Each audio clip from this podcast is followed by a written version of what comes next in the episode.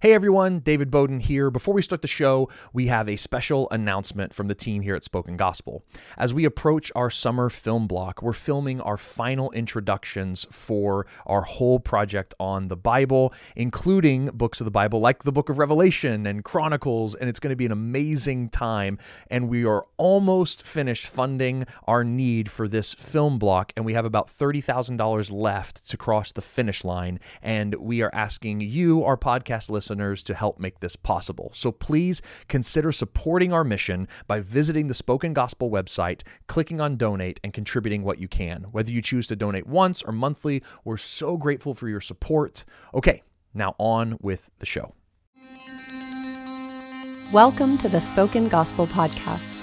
Spoken Gospel is a nonprofit dedicated to the idea that every part of the Bible, Old Testament and New, is about Jesus. And this podcast is our experiment to publicly test that belief. Every episode, hosts David Bowden and Seth Stewart work through a biblical text to see how it helps us see and savor Jesus. Let's jump in.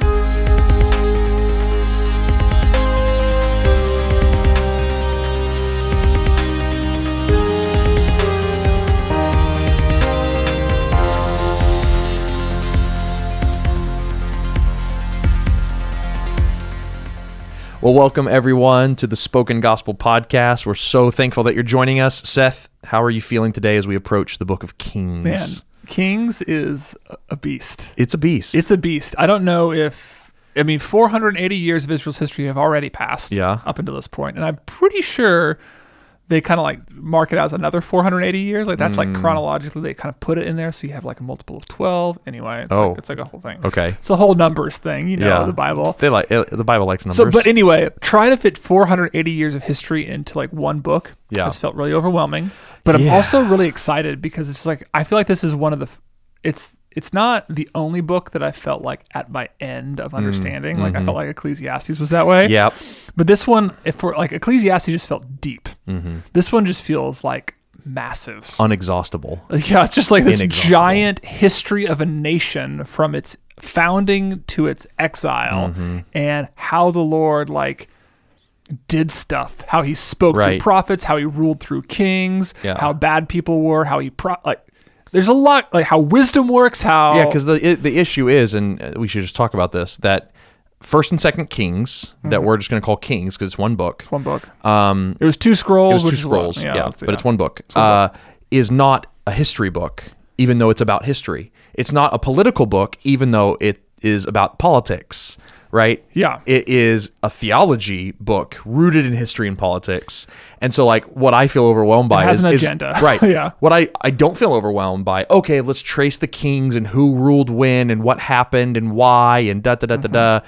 That's not overwhelming. That just takes time Memorization. to in memorization like uh, which i kind of remember like that is what my classes were in like seminary were just like Yeah. list the kings in order uh, of israel and then list them in order in judah and it was like Yeah. boring It's- and like yeah. kind of pointless so like yeah. It's uh, helpful to what to like to understand the flow of the Yeah. book. But even then it's like that's the the the historical setting Yeah. is just that. It's a the- background- it's a the backdrop. setting for God's work and God's wisdom and Yeah. God's message and God's words. Like and I mean that's probably a pretty good like thesis for our lives in general. Mm. Like the most important thing is not our lives. Like Mm. The like our lives as we live them and have children and yeah like what job a you had when you got your promotion where All you that lived. is historical background Yeah. to the drama of what God is doing in us and through us and is communicating to his people. Yep about himself. About himself. yeah.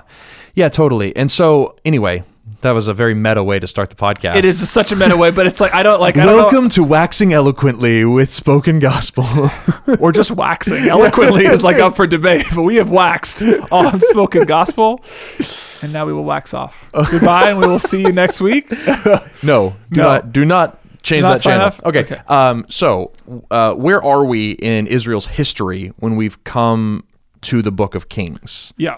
Right? I like- mean, if you've been following us from the very beginning, you'll know that God has chosen a people, Mm-hmm. the people of Abraham, and God promised to Abraham that he would give him a children that would outnumber the sand on the sea. And Mm-hmm. that, for the first time, will actually get repeated in the book of Kings, not as a promise, but as a fulfillment. Hmm. So we actually get the fulfillment of the promise that God made to Abraham 480 years ago.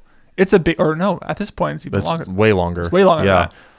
Long time ago. It actually happens. Hmm. So that's the story we're tracing the story of the family of Abraham becoming a A nation. a nation Yeah. Mm-hmm. that is innumerable and going from a tribe and fr- from a clan to a tribe to a kingdom. Yeah. Um, and now we are on the very beginning of um, Israel as a kingdom, like Right. Mm-hmm. with an actual king. So you have this period of time in the book of Judges, Right. bleeding over the books of First and Second Samuel, where they were ruled by tribal chieftains, Mm-hmm. tribal leaders. Uh, these people like Deborah, these are people like Samuel, Yep. That God would raise up, who would raise up to accomplish his purposes, um, fight against the enemies. fight against the enemies, but also judge Israel to a certain extent.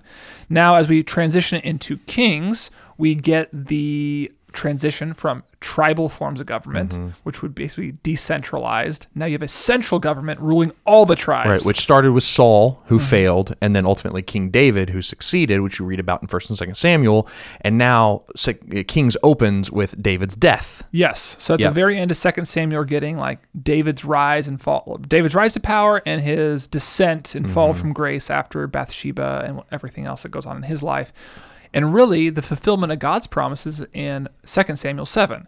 God promised Samuel that his son would reign on a throne forever. Mm-hmm. So when we open up First Kings, we have David dying and his son Solomon taking the throne. Yeah, or better, there's two sons. Two sons, yes. Yeah, and who's going to who's going to be the promised son is the question. Is it Yes. is it Adonijah? Is There's that Adonijah yeah. and Solomon, and there's like it's like a lot of fun tension. It's like Yeah, who's and Adonijah's older. Yeah, yeah, yeah. But uh, and Solomon is younger, and also the son of his weird marriage with Bathsheba. So it's like, I don't know. I'd probably choose Adonijah if I was just picking blind here, you know, without any knowledge. Anyway, so it is interesting. Yes, so That's just all the historical things that are happening, you know, to lead us to this point. so yeah, and you're absolutely right. So when we open up First and Second Kings, what we get, we're introduced into a battle for kingship. That's right. Mm-hmm. Who is the promised son? Adonijah or Solomon? Right. and that's how the book of Kings starts. Yes, and that's really the question that should be ringing in our ear throughout the entire book is who is the promised son who will sit on the throne forever? Because 44 chapters should tell you that it's not Solomon. it's not Solomon. And so, like, really at the end of the book, there's still this question of like, is there a promised king? Who is the promised king? And so the the, the you- conflict at the beginning really carries throughout the entire book. Yeah, and it's even like, and that who is the king that will sit forever is really important because the very last story we're told is a really strange one. in Mm-hmm. The Book of Kings. yeah. So essentially, spoiler: Israel goes into exile. they go to Babylon.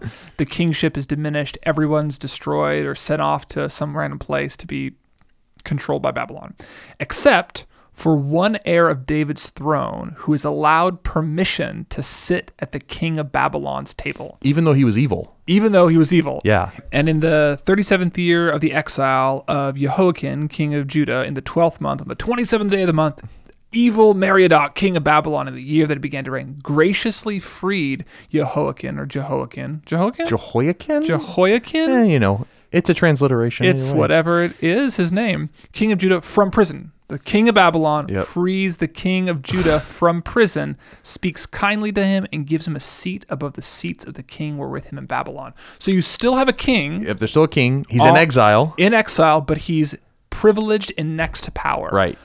That's how the book ends. Yep. So is he the son that will stay forever? Well, he's not on God's throne. He's not on Right. Israel's throne.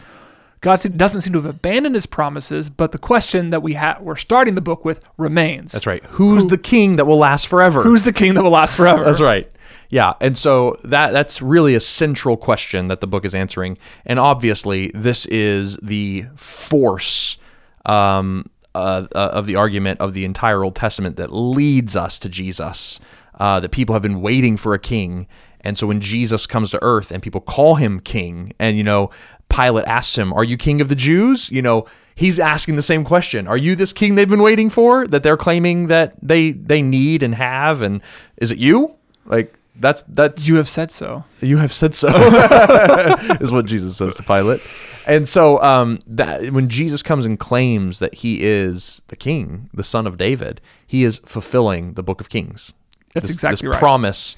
and it also proves to you like what you said at the beginning is that this the the historical backdrop is proving a theological point and in some ways they're inseparable from one another Mm-hmm. Right. you cannot separate the political drama of a king from god as king Mm-hmm. Right. within a political sphere where pilate a roman governor murders him Right. Any more than you could separate the atonement of our sins from the crucifixion of Jesus on a Roman cross You need the, both the history and the theology to come together. And That's the Book right. of Kings is always doing that. Yeah. So, like, yes, anyway.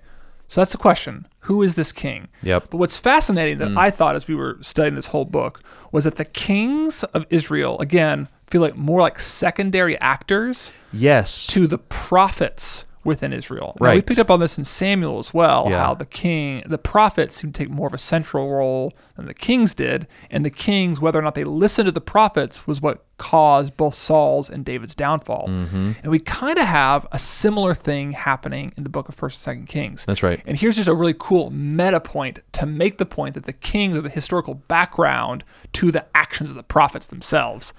So think about this. Mm. Yep. So the world was created in 10 words. Oh boy. So the word, so when God spoke in Okay. in Genesis 1, Yeah. God speaks 10 times. And he said, let there be light. And he said, let Oh, okay. water like There's be there. And there's let light. ten and he says. There's 10 and he says. Okay, 10 okay. and he says. When Is that like common Christian knowledge? I don't think it is. Okay, I was like, I didn't know that. There's 10 and he says. Okay. And then on Mount Sinai, God has 10, ten commandments. I know that one. Yeah. Did I get that one right? that one right. He says 10 things. They're even called 10 words. words. They're right? called the ten words. And now, here in the book of Kings, which outlines the entire history of Israel's kings and Mm-hmm. is summed up as 480 years, which is a multiple of numbers. I, I forget what is 480 divided by 12. Anyway, it's like a, Do not ask me those questions. Anyway, uh, there are 10 prophets Uh-huh. over the whole span of Israel's kingdom. I- at least ten that are highlighted in the book. 10 yeah, Yeah. 10 that are like it's a selective history of these 10 prophets right. throughout this book and there are 10 of them Okay. so i think what you're supposed to be reading here is like god is speaking again into this new eden project this Uh-huh. new world project like we keep reframing each like section of history as a attempt to bring about eden Absolutely. Joshua was attempt to bring about Eden. Moses was an attempt to bring about Eden. Um, Samuel and David were attempts to bring about Eden. And Solomon, we'll get to that in a moment, Mm-hmm. Yep. I'm sure, is another attempt to bring about the new Eden. Right. And then when you look at Israel's whole history from the establishment of its throne in, in David and Solomon to the end of exile, there are 10 words Mm. from God into that world. Right. God is trying. God is bringing about. God is seeking to bring about new creation, like Mm-hmm. He did in the beginning when He spoke. He's now speaking words through His prophets to bring about new creation in, you know, sinful Israel, Mm-hmm.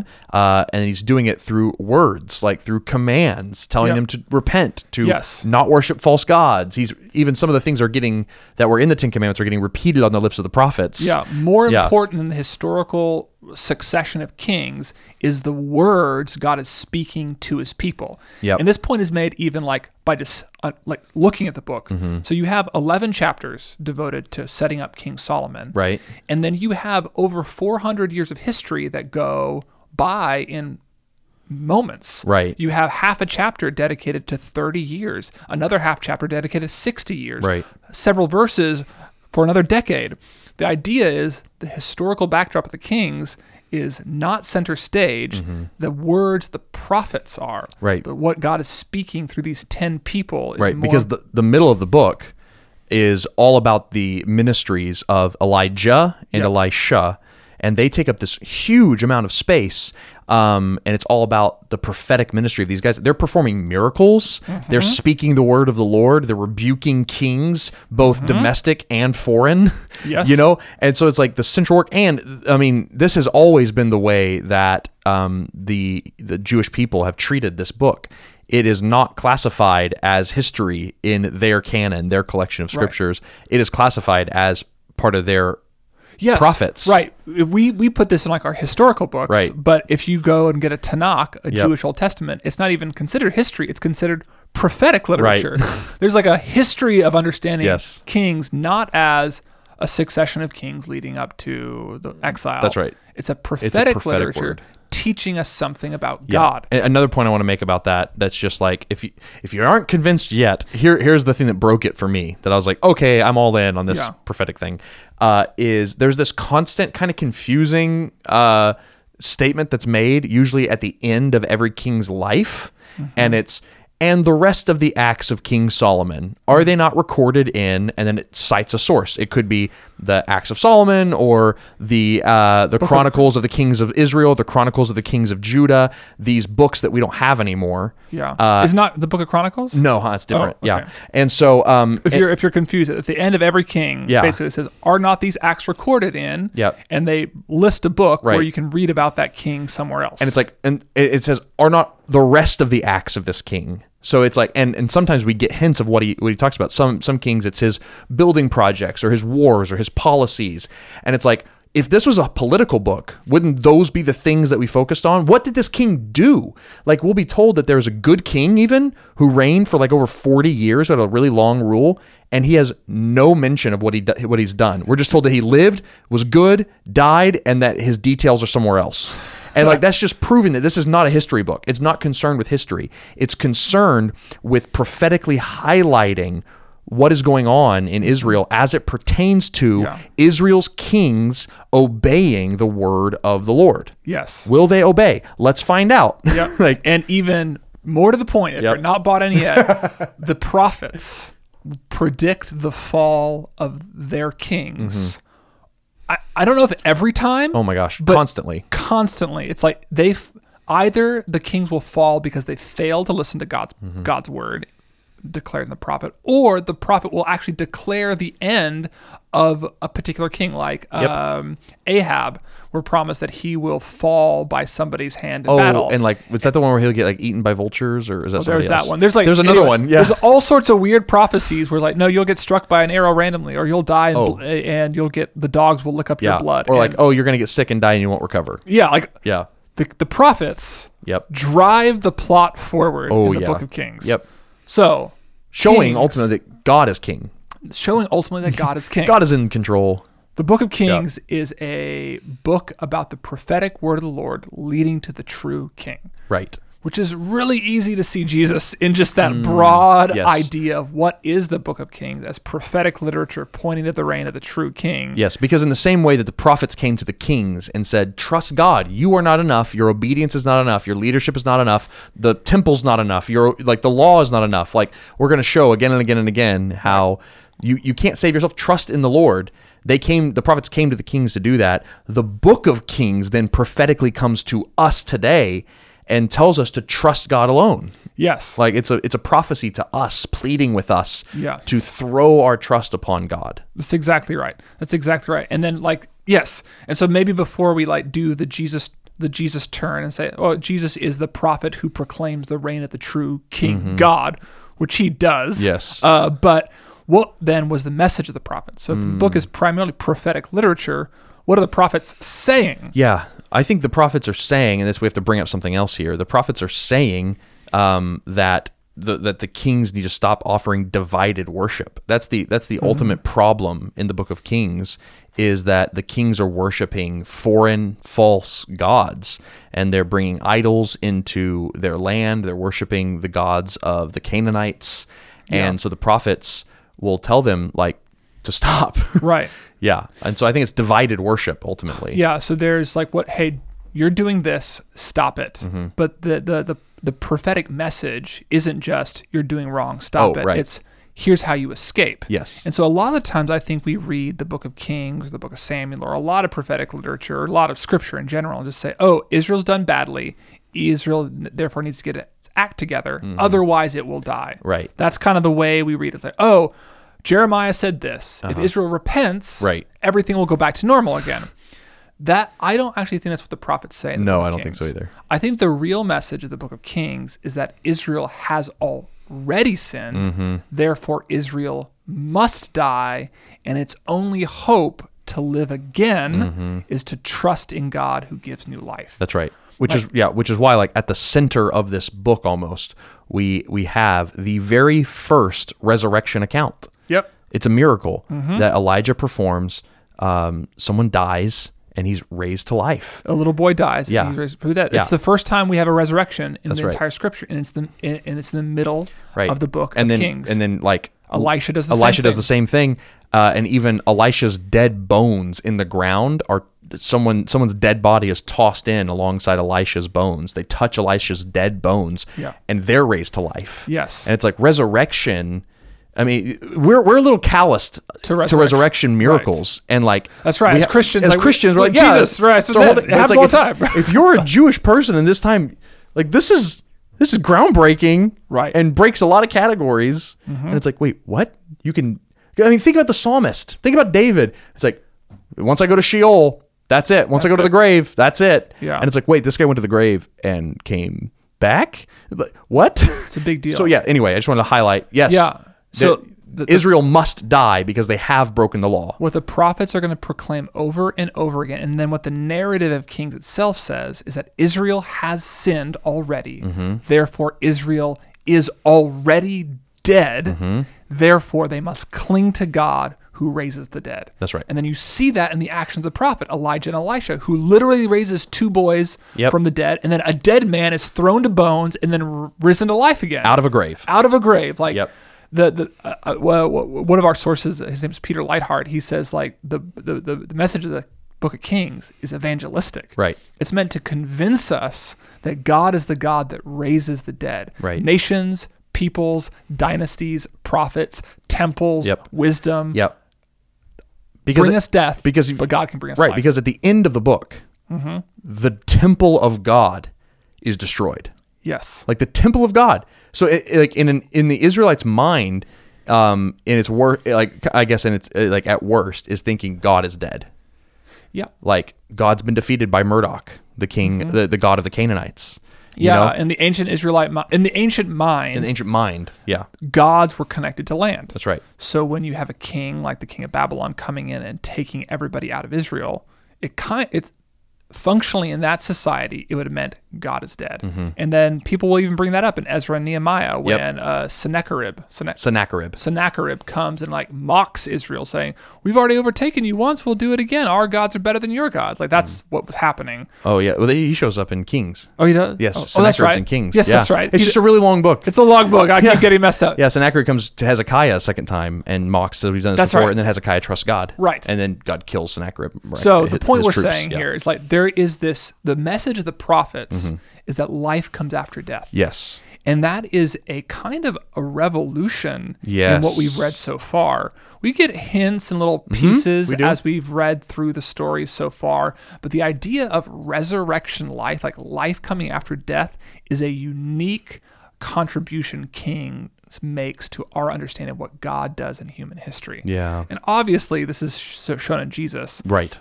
I mean, explicitly, he rises from the dead. like, like, the- yeah, and and he he's the ki- he's the ruling king, Mm-hmm. the coming prophet, right? Who brings life out of death. he's the prophet whose bones bring new life. That's right. When we touch his bones Yeah, in we- the grave, we bring- through our baptism. Yes. we spring to life That's exactly because we're thrown into the grave with him. he's the king who dies, but through his death brings the re- like his new kingdom. And then I also want to like d- like kings also. This kings is so much fun. Yeah, it is. So we have this idea of a prophet who dies. Yep. Mm-hmm. We have the idea of a king who dies and resurrection coming from those things. There's also other really important categories of things that die in the book of Kings. Hmm. So wisdom. Oh The yeah, first 11 chapters are all about Solomon and the famous story of Solomon asking for wisdom and God giving him wisdom Mm-hmm. and then ruling the nation with wisdom. It actually takes up more of any narrative in there. It's all about wisdom. Yeah. What's crazy about that is wisdom doesn't work, it fails. it dies. Yep. Wisdom through Solomon was perfectly executed, Yep. presumably. presumably, and it's not enough. right? Even as you've already said, the temple, The Is, set, is set up by Solomon, Mm-hmm. and this, the temple, God's presence dwelling in Israel, dies as it's carted off to other nations. Right. It's not enough to save Israel. Kings are not enough to save Israel. Temple is not enough to save Israel. Wisdom dies. And even obeying the law dies. Right. The thing that said the thing that offered life, and even at the beginning of Kings, it says, if you just obey this, you'll have life in in the land. yes. And it it fails. Yeah, like Yeah. yeah, uh, and David tells his son- tells Solomon, if you just follow the Lord's commands, you will live. Yeah. But he, uh, and what breaks that is like Josiah. Mm. At the very, very end of Israel's history, Josiah is this good king who we're told obeys the laws of the Lord, institutes reform. He's prophesied at the beginning of the book. He's prophesied at the beginning of the book, and he comes and he obeys the law perfectly. And what happens? Exile. Yep. I shouldn't have smacked That was table, very loud. but that was very loud. I'm excited. the point is, Yep. the Book of Kings is showing us that like the Torah can't save Judah from destruction. Right. Like there is no refuge in the temple. It's burned by the Babylonian king. Mm-hmm. Everything that makes Israel Israel, wisdom, Torah, temple, Yeah. a Davidic lineage, all dies so that God can bring life in Jesus. That's right. That's the evangelistic. That's push. why it's evangelistic is because it it routes out every other like path to salvation you could possibly try to find. Like it, Right. it leaves you with only Jesus. Right. And so, and what does Jesus do in his life? Hmm. He says, "In I have come to fulfill the law. I have demonstrated prophets. the law and the prophets. I, I've lived out what King said died. Hmm. He is true wisdom incarnate. What are we Mm-hmm. told? Like after he died, he grew. Like when he was born." He, uh, like the only verse about Jesus' adolescence is like he grew in wisdom and in stature, Mm-hmm. and then Paul, reflecting on Jesus' cross and resurrection, will call it the power of God And the the wisdom. wisdom of God. Who is the who? Where's the wisdom that resurrects us from the dead? Jesus. Yes. Where's the Torah and the prophets that raises us from the dead? Jesus. Who Mm-hmm. is the King of all the earth who dies and raises us to sit with him as right Who is the son of David? Who is the son of David? It's Jesus. Yeah. The book of Kings is like pushing us towards the fact that Yes. there's life does come after death, but that death must be Jesus's.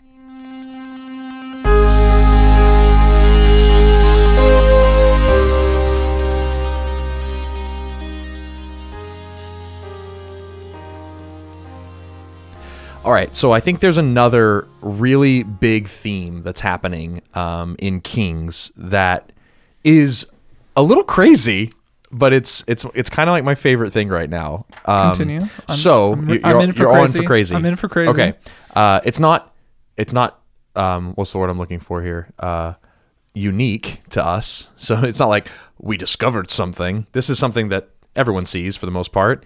Uh, we're just bringing it to attention, and I just think it's crazy. so um, there are all these hints and callbacks and um, refrains being repeated that remind us of the Garden of Eden and the first three chapters of the Bible.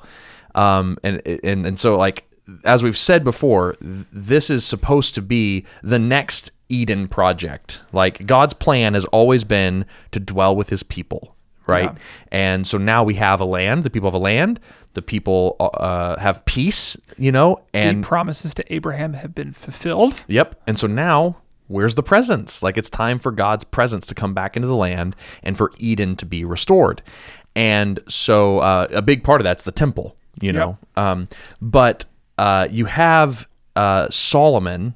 He he he has this very famous story, right? Solomon 3. Uh, in in Kings three. So Solomon yeah, 3. Solomon three.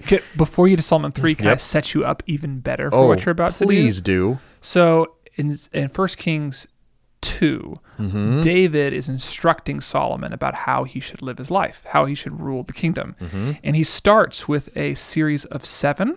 Oh. Should ring creation bells in your head. Ding a ling a ling. Uh, and he says he says this: "I'm about to go the way of all the earth. Be strong and show yourself a man," which is a repetition of Joshua, Yes. which is interesting. Uh, but anyway, he says, "Keep charge of the Lord your God, walking His ways and keeping His statutes, His commandments, His rules, His testimonies, as is written in the law of Moses." That's seven different ways to describe the Torah.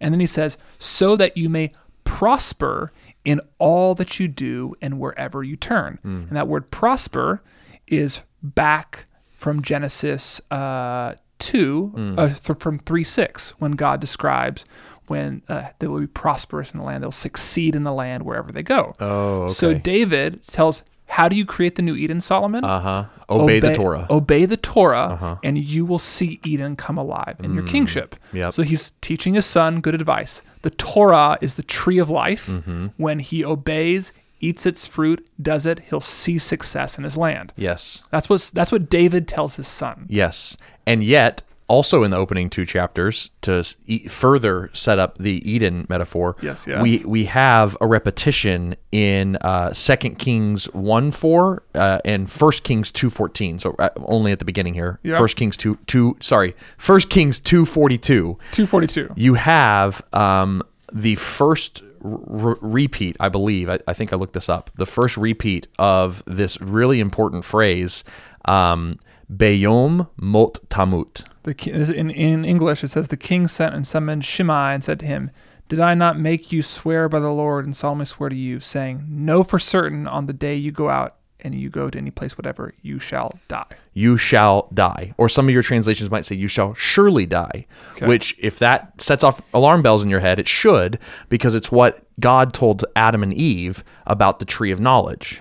He said, If you eat, the day you eat of that tree of the knowledge of good and evil, you shall surely die.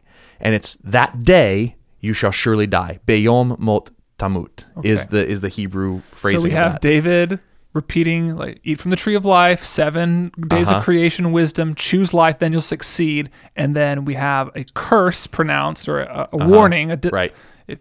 If you do, do dying, otherwise yeah. dying you will die Dying, you will die. which is the literal translation yeah, right Yeah, yeah. Dying. Dying, you will die. And so uh, that day, dying, you will die. Okay. And so you have that, and it's repeated again at the beginning of Second Kings. And so it's like it's said a couple times, and then it's it's again in Second Kings eight ten. Three times in the book of Kings, you have this unique Genesis curse.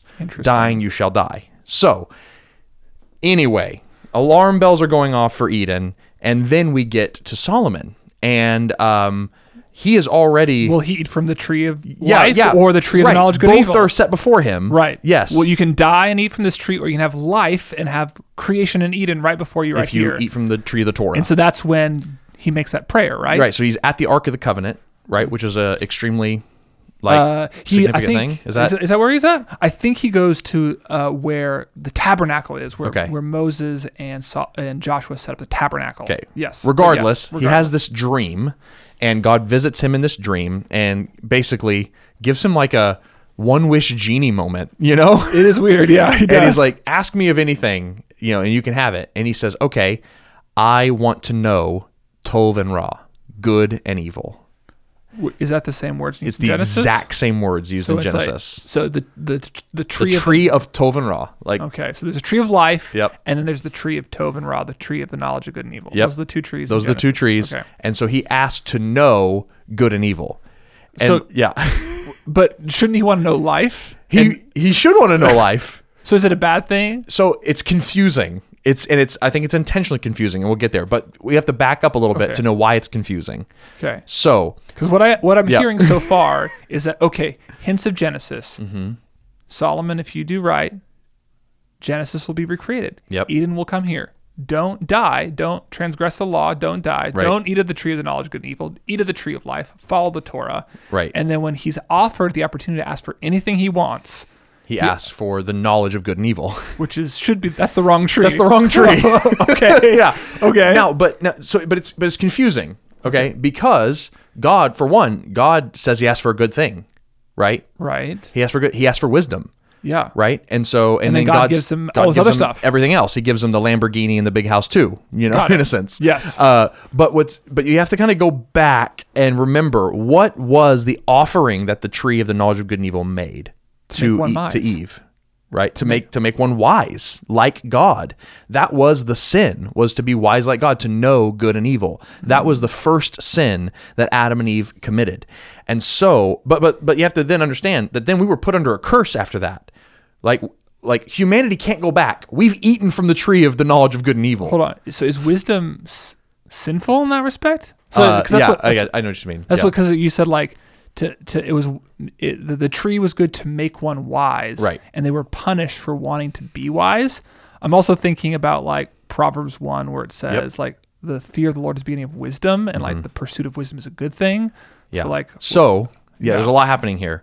So the for Adam and Eve, the idea was that they should just trust God, that they didn't need to have exhaustive knowledge about what He was doing or what every form of goodness looked like or every form of evil looked like, but they just needed to trust that what God had already told them in the garden was enough. fear God, fear God. That's the beginning of wisdom. keep His commandments, Right. and then that's wisdom. yeah, Okay. not knowing all of good and evil, but just trusting that God has given you what you need Okay. to navigate the world and not do evil, Yeah. but do good.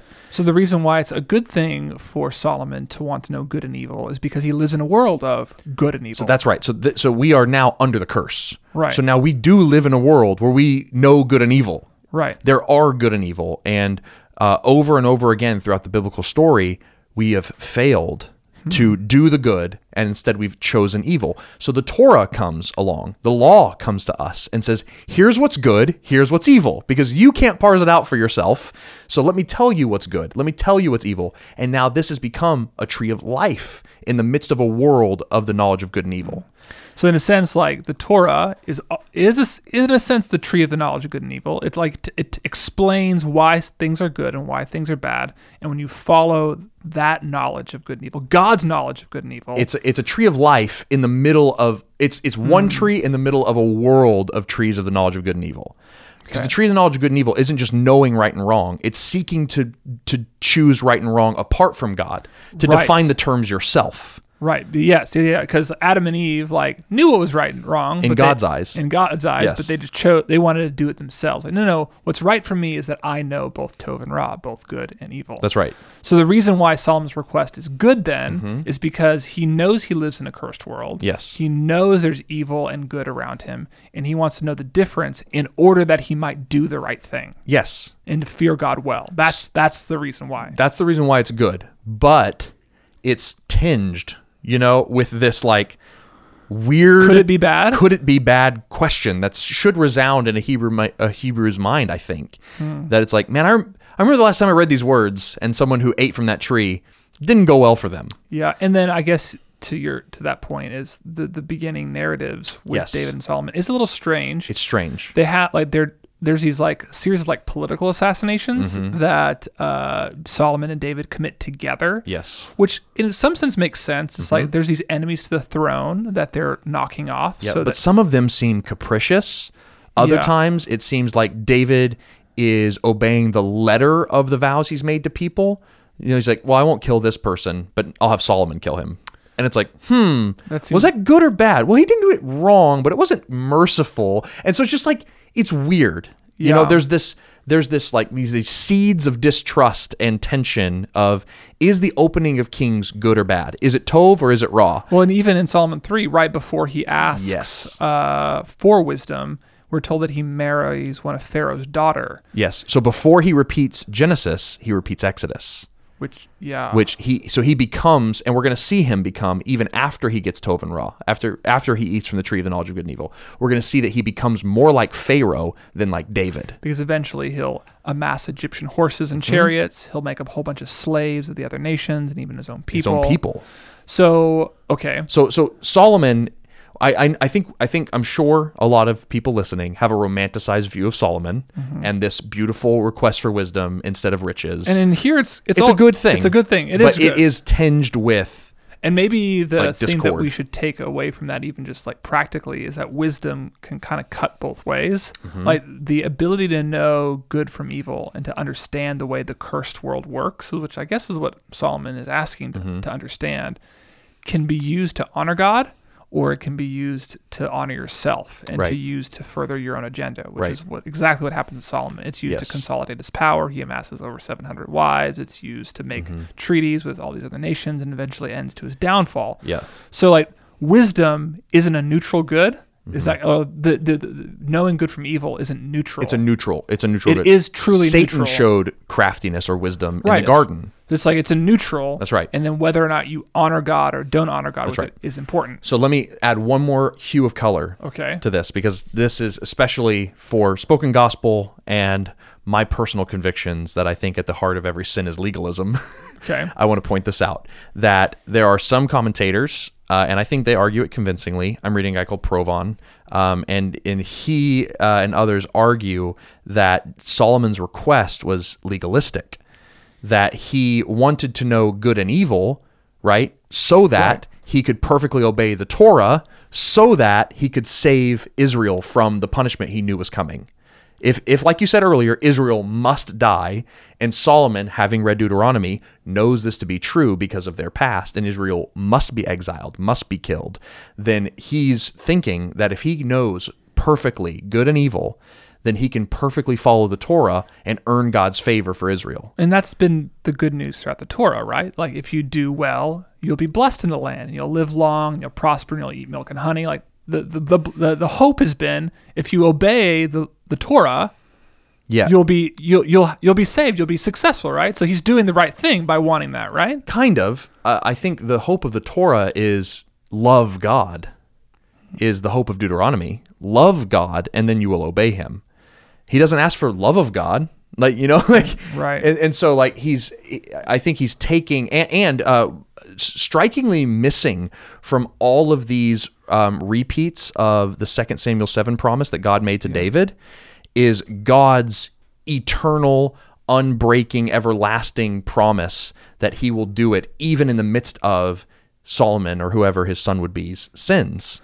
Yeah. And so it's just the only thing that gets highlighted by David and by Solomon is obey and you'll do well. Hmm. And that's it. There's, that- there's no grace there. Hmm. And, and God sh- has grace in his promise, and it's forgotten by this time. Interesting. So what you're saying is like Solomon is trying to earn God's salvation rather than trusting God himself. That's right. Which that goes back to the Garden of Eden for me, because I'm convinced, and I've written about this in my book Rewire Your Heart, that Eve's sin at the tree of the knowledge of good and evil was legalistic. That she wanted to know good and evil so that she could earn earn further God's kingdom in the garden instead of just trusting that what He said was enough. Hmm. That she wanted to do more herself. Interesting. Yeah. Because I think I've been reading the Torah so far as like good news in and of itself. Like to an Yes. Israelite in that period of time, if you obey the law, Mm-hmm. it will go well for you. You will experience God's goodness and favor. So love God and keep his commandments. But I think I think that's the, one of the ways to read the law Yeah. right?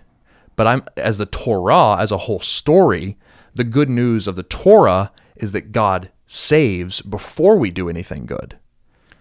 He saved Israel before they obeyed the covenant. Before there was a covenant, he saved. He chose Abraham before he had done anything good, right? And so like the news of the, the good news of the Torah is that God is gracious, that God is love. And we're going to see that play out in Kings as he Right. continues long suffering with these terrible kings.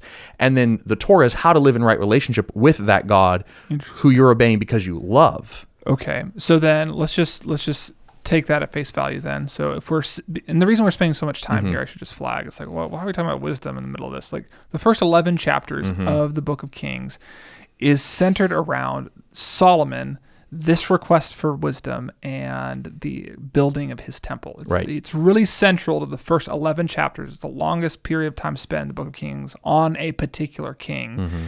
And then, how does that idea about wisdom and trying to follow God or not following God play out across the rest of the book? Because I think that's the question I'm asking at this point. It's like, mm-hmm. okay, I want to understand the intricacies of wisdom, but wait, isn't that Proverbs? Isn't that Ecclesiastes? Isn't that no? Because it's going to play out again and again, right? That in Solomon asking for wisdom, we get we get the point of the whole book is that wisdom is listening to the voice of the Lord in order to do good instead of bad.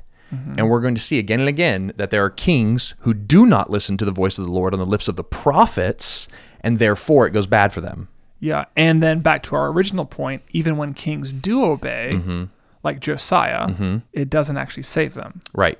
It doesn't prevent exile from coming. Right. So to your point, saying like doing what the law commands has never been enough. Right. There's always been a prior act of God's salvation, like saving Israel from Egypt. Yes. Mm-hmm. Before the law was even instituted. And so even here, where it seems as if the hope is do well, be wise, and it'll go well for you, it just seems to break. The real hope should have been God will have an everlasting king on the throne of David. And then You just the- need to trust that. It's going to happen graciously because of his mm-hmm. everlasting covenant, not because you earned it. And so, in, so in the so into that evan- leaning of the evangelistic theme, we mm-hmm, picked up mm-hmm. like human wisdom must die in order for true wisdom to rise. Yes. And so in Jesus, we get that same type of turn, right? Like yes. human wisdom would say the king shouldn't die. Human wisdom would say that Jesus lived a perfect life, and so he should have been like elevated and rewarded for what good that he did and not Right. experience injustice. But when human wisdom dies, when it's proven to be inefficient or ineffective in bringing about God's kingdom, we're shown true wisdom that God brings life from the dead. And when you trust God more than your own wisdom and your own determination between right and wrong, you will be raised too. Right. Yes. That's it. It is, and I think we can highlight that even more by by by knowing that Solomon uh, is a new Adam. You know, he's the new Adam who eats from the tree of the knowledge of good and evil, hopefully for good this time, right? Uh, and all his children after him are the rest of the kings, and they they are made in his image in a sense. And um, he has all wisdom, he has all knowledge, right? He's a in a sense a better person than you and I could ever be because he just knows more. You know, he knows the intricacies of the world. He has better. a God-given gift for wisdom that we don't have. But wait, don't like. Well, we whole- do. We, we'll get there. yeah, we'll get yeah. there. Uh, and so what I'm saying is, I I, I just want to say like, we all want to be the exception to the rule of legalism. That everyone thinks that like when when I say you can't save yourself, you know, people automatically think, well, like I'm not that bad, or like I'm actually pretty good, or like we all think that we'll be the exception. And Solomon, being the new Adam, who has all wisdom and is could have been the best person ever, he failed. And so no one is exempt from the curse Yeah. at all. Like Yeah, the Davidic king Yeah. who is the descendant of Eve, who is supposed to be the snake crusher, who knows all wisdom and who knows all bad, can't actually yeah, save. you cannot save yourself through good works. You cannot. You cannot, and So- wisdom. You cannot Yeah. save yourself through wisdom, through Right. knowing enough, understanding the world enough. Yep. It's it's it's a futile exercise to to go off your own determinations of right and wrong. That's right. It will not save you. Right. Which is why, as you were getting at, the Holy Spirit is such good news that comes to us because that is the the knowledge, the mind of God coming to us, helping us know right from wrong, like to choose good over evil. And it actually can override I haven't our thought sinful about like the Holy inclinations. Spirit like coming into us as like the same type of gift that Solomon gets here. Hmm. It's like Solomon, like or even like when we ask for the Spirit, or when we seek first the kingdom of God, all these things are added to us. In the same way, like the, the like Solomon seeks wisdom here, and everything else is granted to him. Mm-hmm. When and when Jesus prays, "Your kingdom come, Your will be done," in the Beatitudes, he even says like this gift is the Holy Spirit. Mm. Like the way in which we get the whole kingdom is by having the deposit of wisdom, which is the Holy Spirit living inside of us. Mm-hmm. Right, which is why in the Sermon on the Mount, Jesus, right around that same time, says that all the grass in the field is clothed in a way that Solomon was never even clothed. Like he, Oh, he flagged Solomon for us Right. in that context that like the Holy Spirit is what adds everything. And so I think what's also good news about that, I think we talked about this back in one of our Ecclesiastes podcasts mm. about like how Solomon had to ask for the the discernment to, to choose between good and evil. Mm-hmm. But will it, choosing between good and evil based on your knowledge fails as Yep. he sees. What we need instead is a new inclination or new intuition on what is good by default. We need new default settings in our heart. Right. And so when the Holy Spirit comes, he gives us something better than what Solomon had. If Solomon mm-hmm. had the ability to know good and evil, we have the spirit of the tree of life inside of us who gives us hearts that desire and are pulled towards good Yeah. all the time without having to explore evil. Right. Because I think that's part of the other issue. It's like, I, I mean, I've, I was a pastor, like, I talked to all these kids with like decades long, you know, porn addictions and stuff. Yeah. And I just never struggled with that on the same level. So I was always like, man, I can't help them because I Mm-hmm. haven't experienced the depth of their pain or haven't experienced the same thing that they had. No. Solomon would say, the Holy Spirit would say, no, you don't need that. When you have the knowledge of the Holy Spirit, the indwelling Holy Spirit within inside of you, your heart tends towards the tree of life so that you can Mm-hmm. lead others towards the tree of life. You don't need to know evil to speak against evil, to draw people out of evil. All you need is the Holy Spirit dwelling inside of you, and you can escape the cycle that we see in Kings. Right. And that is a big deal um, to name real quick. That the cycle we see in kings are you have good kings and you have bad kings, but no king, save really Josiah, um, uh, obeys God with their whole heart. Uh, because even good kings like Hezekiah, you know, they they tear down, um, you know, idol places of idol worship and false gods, and they restore worship to the true God of Israel. Um, but there's always this looming problem in northern Israel because we'll have to talk about the kingdom Yeah. split here in a second. Uh, that there's a repeat of Exodus, and Jeroboam had erected two golden calves, and no one ever tears them down. You know, like, and so we're always told that, yeah, this king was good, but he didn't obey God with his whole heart because he didn't tear down the golden calves that, Jer- that Jeroboam erected in northern Israel. And so it's like there's this problem that even the best kings, even those who, who do right in the eyes of the Lord, and it's really good, they fail because there was still one outpost of sin they were unable to conquer. And like that is the the like a, a big picture of life without a savior like Jesus and life without the Holy Spirit is that even given enough time, you know, in your best possible efforts, you would not totally root out sin in your life or the world around you so much so to deserve salvation from the judgment that you've earned. So the so the close the loop into just the wisdom narrative Mm-hmm. then. So just to t- I, I, I want to talk about all that using wisdom language. Okay. Be, so we have this strong category of wisdom set up Yep. to show us that our own wisdom, our own determinations between good and evil, just Mm-hmm. are insufficient to establish and maintain God's kingdom. Mm. We'll need a different type of wisdom placed in our hearts, like Solomon was given a type of wisdom in his heart. Solomon's wisdom was great, but it kind of led him both directions. Yep. It was a neutral. It Yep. led him to use it either on his own desires or for the desires of God. The wisdom that we're given by the Holy Spirit is not neutral. Hmm. It tends positively. It Right. tends towards the Lord and His law and towards the tree of life. So we're automatically drawn that way. So unlike the kings here, who are always trying to determine what to do or what not to do in their kingdom and would always leave some outpost of sin somewhere, mm-hmm. God has given us a deposit of wisdom in the Holy Spirit that always tends towards Him and towards the tree of knowledge of good and evil. So that progressively over the course of our life, there will be no kingdom, no idol left in us as we follow him. Like mm-hmm. he's steadily uprooting it with no regression. Like unlike the kings who experience regression, mm. progression, in Christ, in the wisdom of the Holy Spirit, we're always pushing back the idolatries in our heart and moving forward and forward until when we're with the Lord, all those outposts mm-hmm. will be taken out. There will be no kingdom and no idolatry left. The Holy Spirit makes us into the wise kings Solomon never could be. Yep. I think that's so good. And Solomon nor any king could ever be. And that comes through the prophetic message of wisdom Yes. must die in order for our human wisdom must die. Which is why, as you said earlier, the, prof- the the message of the prophets wasn't reform your ways and you'll be saved right. because you can't. It was death is coming. Trust in the one who will give new life. Trust in which the is Lord. which is really interesting too. That when we're told that uh, a king does good, like there's every every king is uh, is ascribed a moral judgment. He did what was good in the eyes of the Lord. He did what was bad in the eyes of the Lord. And what's interesting, just from a nerd standpoint, Nerd. is that when we're told that a king does bad in the sight of the Lord or does evil in the sight of the Lord, that is ra. Oh, the same word from The same word from Solomon that Solomon asked, I want to know good and evil. That's evil.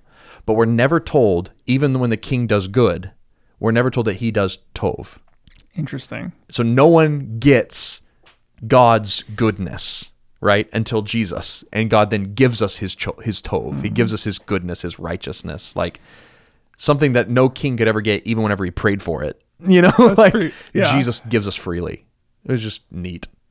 It is neat.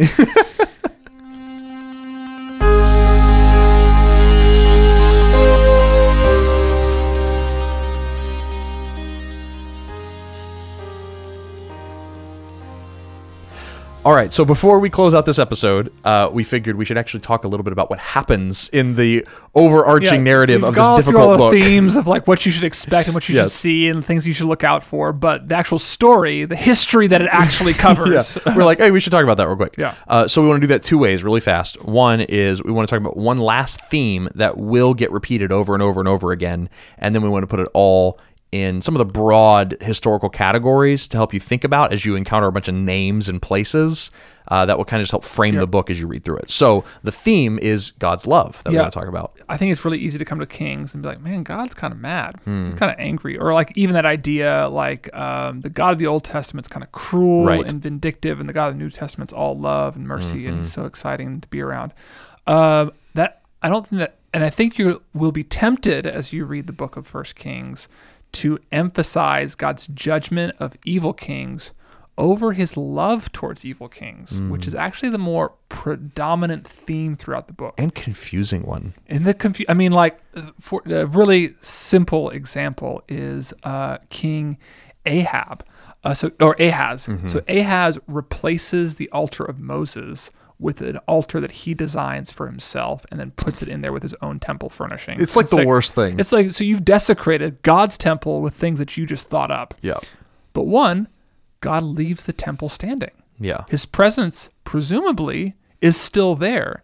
And then later on, his sons, he and then later on, he will give his himself victory in battle. He'll give Ahaz, Ahaz victory in battle. victory in Like, battle. Is that the one twice? twice? Yeah. Bec- and you know why? Ahab, uh, Ahaz, Ahaz. repents at one point. He humbles himself before the Lord, and the pro- the prophet is like rebuking him, and then God rebukes the prophet, saying, "No, no, no! Look at him. He repented.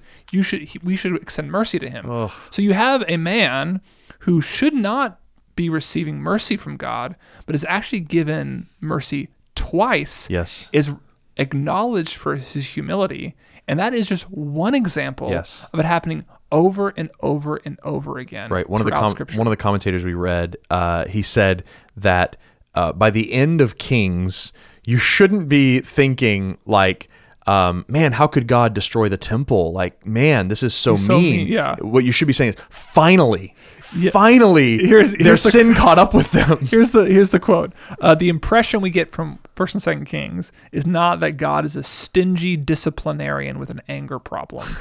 If anything, the God of First and Second Kings is irresponsibly indulgent hmm. towards his people. A God who does not seem to realize he cannot run the world without a dose of law and order. Hmm. That's the kind of picture you get. Like God is like letting a whole bunch of junk yeah. happen in his nation, and still he puts one of David's sons Yep. in a royal court by the end of it. This Why? God is mismanaging his universe. Right. And so uh, we have to ask the question: Why? why? Why would he- God do this? Like, one, God is love. Yeah. God is long suffering and merciful uh, and kind and compassionate. And he's just putting all that on display. Like, that's just his character, who he is. Uh, the other is because God promised. We're going to hear over and over and over again that God is going to um, act in ways that people don't deserve. He's going to act merc- mercifully and graciously because of the promise he made to David because he right. promised that a king would sit on David's throne. So he can't utterly destroy them. He's always got. To, he's always bound by his own word and bound by his own love to leave a shred of hope for Israel Yeah. and for the whole world. Um, and so it's like God's love wins the day in Yeah. this in this book. And even more explicitly, God's love enthrones Hmm. sinful people. Ugh. Ephesians 2. God dies so that we might be seated at his right hand in heavenly places. God's love enthrones sinful people. Yeah, you're talking about, and, and like that happens all throughout, all throughout scripture. but it's at the end. It's Jehoiakim, it's Jehoiakim and it's like he's end. the worst. He's the worst. He's terrible. He's the one that actually, and he's the last one. Yeah, he's the, last one. and he's enthroned and given a royal meal, and it's like in, in in like the lap of luxury, like he's in like Abu Dhabi or something. Yeah, you know, yeah, like yeah, yeah. he's like living the penthouse life, and it's like, why? He doesn't deserve that. I'm kind of mad at the end of at the end of Kings, and I'm like, oh, that's what God did to me. Like I was the worst, and God gave me a throne and a feast through Jesus, because He's loving. Praise the Lord. That's amazing. That's pretty cool. That's That's good. That's the end of the book. So Yeah. here, so if you were like, "What on earth is actually happening in the Book of Kings?" Yes. Here's the story. So those are the broad strokes, themes you should Mm-hmm. be looking out for. As you read them, just flag them in your Bible. I just underline stuff like that. It's like, oh, this is what Seth and David we're talking about. I Mm-hmm. Yep. don't listen to my own podcast. You don't? And then read the Bible. Oh, okay. Yeah. Uh, I normally like anyway. Regardless, just try to track on with what our hap- might happening might be happening in our listeners' lives. Regardless. Yes. The story is David is on the verge of death, and Yep. he hands over his throne to Solomon after a coup attempt by his other son, Adonijah. Adonijah. Solomon takes the throne, asks for wisdom, establishes God's temple, and then doesn't end up following God's wisdom or God's laws. Right. He breaks all the commands that God gave kings in Deuteronomy 7, Mm-hmm. which was read the law every day, don't amass a lot of wives, don't amass a lot of fortunes, don't have Egyptian horses, don't have Egyptian wives. He breaks them all. He breaks them all, and then he builds a ton of like false temples for false gods for his wives to go worship in. Yep. Like Solomon is the one who introduces all this pagan worship in the land of Israel. And then all of Solomon's sons, for the most part, follow in his fa- his father's Right. Footsteps. a really important thing that happens. Yep. Right. And so at the very and so the very start that like leads this whole thing off Mm-hmm. is there's a civil war Yes. in Israel after Solomon's death. Rehoboam and Jeroboam. Mm-hmm. Uh, explain this part. I can try. Yes. uh, so Rehoboam is Solomon's son, right? Yep. Yes. And then Jeroboam is someone that God raises up. Jeroboam was the he was in charge of all the slaves of Israel. That's right. He was over. The, he was like a general of the forced labor, Yeah. and he stewarded his people really well. Yeah. And so God sends a prophet or a priest uh, to uh, Jeroboam and says he anoints him just like he did David. Yeah. And he anoints him outside of the normal palace practices. So this is like a repeat of the David story, and like anoints him. And Jeroboam, he said, "You're going to reign as king." And so, uh, and then he takes a brand new garment and he rips it into 12 pieces to represent the 12 tribes of Israel. And he gives 10 of the tribes to Jeroboam. And that, those 10 tribes, so those are the 10 tribes other than Judah and Benjamin. Those, those are the two, those are the other 10 tribes go to Jeroboam. And that constitutes what's called Israel in your copy of Kings. Right. So, And then- so anytime you read the word Israel, it's talking about Jeroboam and his line after him Yeah. and the northern kingdom, the 10 tribes. Anytime it says Judah, It's referring it's to the southern kingdom and Rehoboam's line after, or Solomon's line, if Mm-hmm. Yeah. you will, after, and that's the, anytime you're in Judah, that is David's line. So that's the, Yep. that's the messianic line that you're like, what's going to happen the, there? the one with only two tribes is the messianic line. That's right. Judah and Benjamin are there. Yep. And so you're gonna we're gonna trace them. And so what's confusing is you're going to read at the beginning of each story. It's gonna say uh, it's gonna position you uh, in in one of the two places. You're I- either gonna find yourself in Israel or in Judah for that story. Which is really confusing. very confusing. because Israel and Judah are the same person. If back in Oh, yeah. Genesis, or oh, no, no, it's Israel. Jacob. Jacob. Jacob, Yeah, sorry. Yeah, yeah. Anyway. Judah is one of his sons. That's right. Okay, and so so what's what's going to happen is you're going to need to pay attention to those headings where it's going to say during the reign of King blank, the king of Judah, so and so reigned in Israel. So Yeah. you'll need to go. Okay, so I'm in Israel. This is the new king in Israel, and it's during the reign of so and so in Judah. Yeah. And so you just need to know, okay, I'm in the north. This is this is Jeroboam's line. This is not the messianic line. And then it's going to say during the reign of King blank, king of Israel, this guy reigned in Judah. Okay, I'm in Judah. I'm in the southern kingdom. This is the messianic line. So you're going to follow these people and it's going to overlap. Their stories are all going to overlap and run You'll- together. You'll, like Yep, one king will die halfway through another king's life and you just have to try to There's two kings up. named Jeroboam. Like yeah, so you just have to keep up with usually two kings, maybe three at a time, uh, because you're in two different places at a time, and it, it's it's semi chronological, but sometimes it has to jump back 20 years Yeah. to be like, okay, now that was the end of that northern king's life, but let's rewind 20 years to the southern king's life. So, a- so after Solomon, what happens Yes. Mm-hmm. is there's a civil war. Uh, Rehoboam, Solomon's son, cracks down on all the forced laborers. oh yeah, that line is uh, is It's like, my- amazing. My uh, my pinky is fatter than my father's waist, and he wants to or his thigh. his thigh. Yeah. and he wants to whip people not with uh, whips but with scorpions. Yeah. So it's really intense. And then so Jeroboam leads a slave rebellion. They don't want to rule that way. No. it's they don't want to be ruled that way. So he leads a slave rebellion, and they're in constant conflict. Mm-hmm. And you're going to read all the kings from those two divided nations Yep. throughout the rest of the book of Kings. That's right. And, something really important happens at that division. Yeah. So they Jeroboam realizes that if if his people, the 10 tribes of Israel, continually go to Jerusalem in the southern kingdom in Judah to meet with Yahweh and worship him there in the temple, that their hearts will be turned to the southern kingdom and they will leave his northern kingdom and go to the south. Yeah. And so he's afraid that he'll lose, and him and his sons will lose the kingdom. And so what he does is he builds a new temple in the north. And that's where he builds the two golden calves. So that way he can control his throne politically through religious means. So, and what you'll notice is in the northern kingdom, every king from the northern kingdom is said to be bad. Yep. Not one king is told that's good. We're not told one king that follows in the path of David or does what's right in the sight of the Lord. Every king in the north, bad king. Yeah. In the south, we get I think Mostly bad kings. mostly bad, but there's two that's good, right? There's there's several good ones. We just don't always hear their stories. we don't always, hear- but we're we're we're Hezekiah and Josiah are the two heavy hitters, and they're near the end. and they're near the and end. they're near the end, and you'll get and you'll get to them, and then by the end of the book, and so that basically tracks that history until the Civil War dis- dissolves. And Yep. And so what happens in uh, you'll you'll see Assyria um, around the middle of Second Kings. Assyria will take the northern kingdom into exile. So that was Jeroboam's line. That's where the calves were. That's the northern kingdom.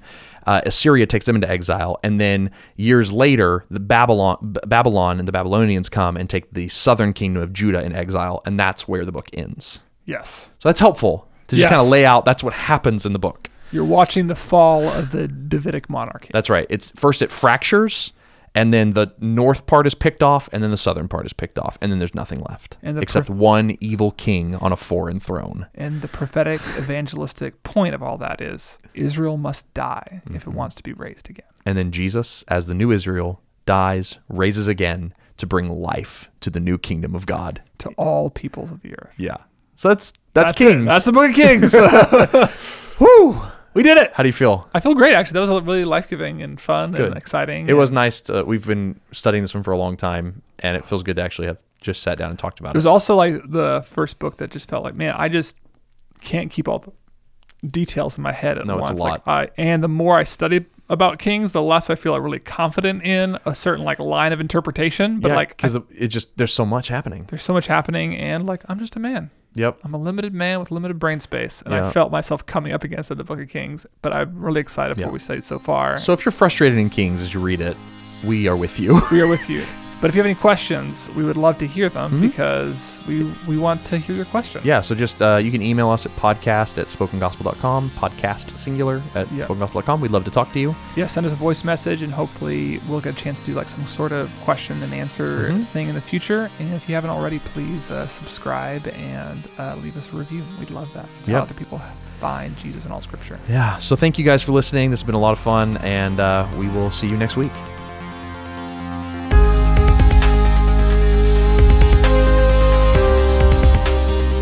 Thank you for listening to the Spoken Gospel Podcast. Spoken Gospel is a nonprofit that gives all its resources, like this podcast, away for free because of supporters like you. To help Spoken Gospel in our mission to speak the gospel out of every corner of Scripture and view all our free resources, visit spokengospel.com.